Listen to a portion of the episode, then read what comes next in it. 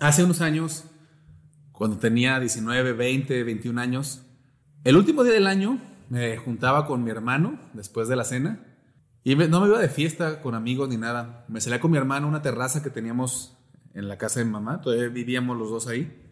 Nos servíamos unos whiskies y nos quedábamos platicando esperando el nuevo año. Y en general hablábamos de qué había pasado en ese año. yo siempre me propuse que cada año, al tener esa plática, tenía que haber cambiado algo en mi vida.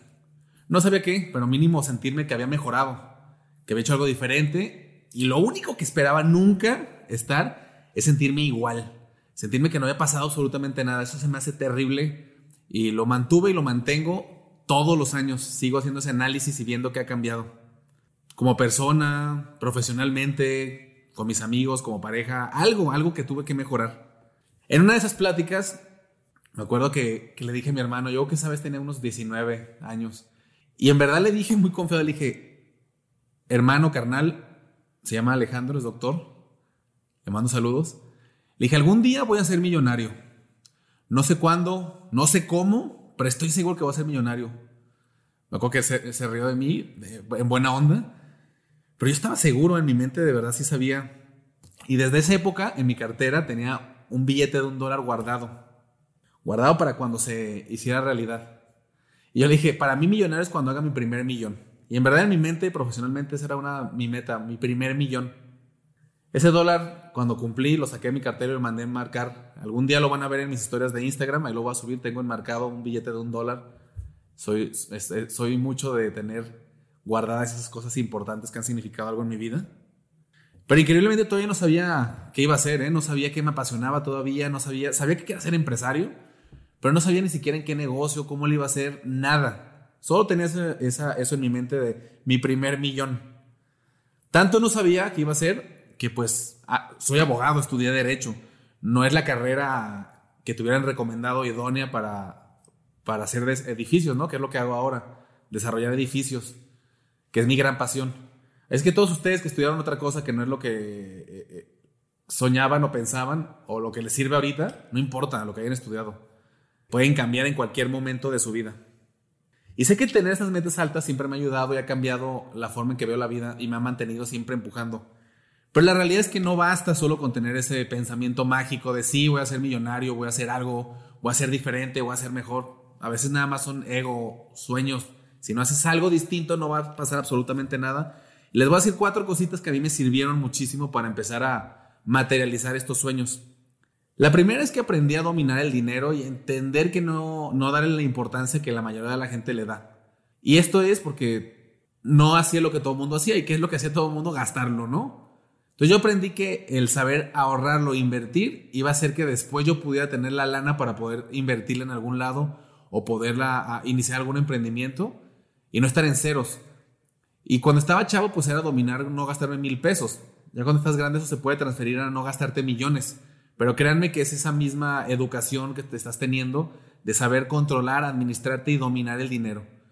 Eso lo sigo manteniendo. La verdad es que, gracias a Dios, no me mueve.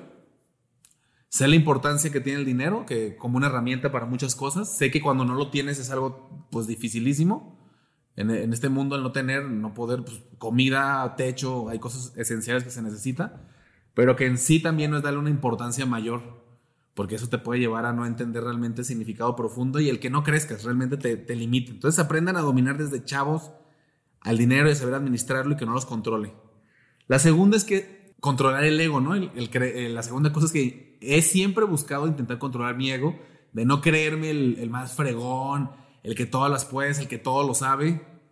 Y siempre he intentado seguirme capacitando. Sigo leyendo lo más que puedo, escucho podcasts, tomo cursos, me he metido maestrías intento sacar lo mejor de mí y ser la mejor versión de mí para mi empresa, para mi familia, para el entorno en el que estoy. Entonces, ojalá que ustedes también no se queden ahí quietos creyendo que ya lo saben todo y que ya son la mejor versión. Que siempre intenten estar haciendo algo, hay contenido por todos lados ya gratuito, que vale la pena, creo que siempre seguir mejorando. No solo en temas de negocios, en temas de todo tipo, ¿no? Otra cosa que creo que a mí me sirvió mucho es elegir algo que me apasionaba. Como les dije, desarrollo edificios, esa es mi pasión, me encanta, me encanta todo el tema inmobiliario, todo el tema de arquitectura, todo el tema financiero, temas inmobiliarios, de inversiones. Pero pues no estudié para eso.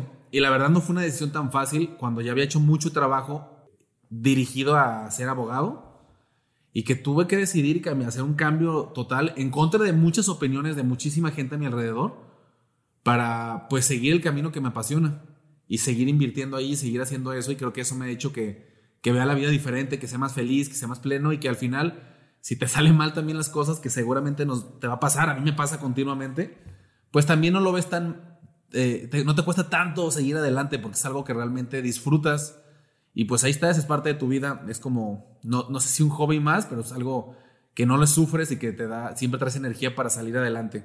Porque hay veces que está muy cañón, que parece que todo, todo está en contra, que te levantas y todo sale mal. Pero pues ahí esa cosa, si te gusta, vas a saber cómo seguirle dando. Y la otra es que he aprendido a disfrutar un poco más la vida, a no tomármela tan en serio, a no creerme todos esos cuentos de que no tienes que, que, que duerme poco, levanta a las 5 de la mañana, que está bien ser disciplinado, tener, ser sano, pero la vida no es tampoco esa, eso que nos pintan, o al, menos yo no creo que sea eso. Aprendí que el dinero es una herramienta, que no es el fin, que no todo es el trabajo, que no es estar estresado y vivir. Si vives en un lugar que estás estresado, que no duermes, que no disfrutas nada, pues estás, estás mal, ¿no? Que lo importante es la familia realmente, yo estar con, con, Valeria, con mi esposa, con amigos, viajar, jugar, a mí que me encanta, que soy eh, gamer, escuchar música, irme a pescar, estar en la playa nada más con una cerveza, esa, esa, esa parte sí es la vida. Entonces entender esa parte también te libera y te da muchísima libertad y créeme que te da un cambio que hace que crezcas más fácilmente. Esas cuatro cosas yo las he trabajado, las he trabajado y creo que han sido herramientas y formas de ver la vida que me ha facilitado que me vaya bien.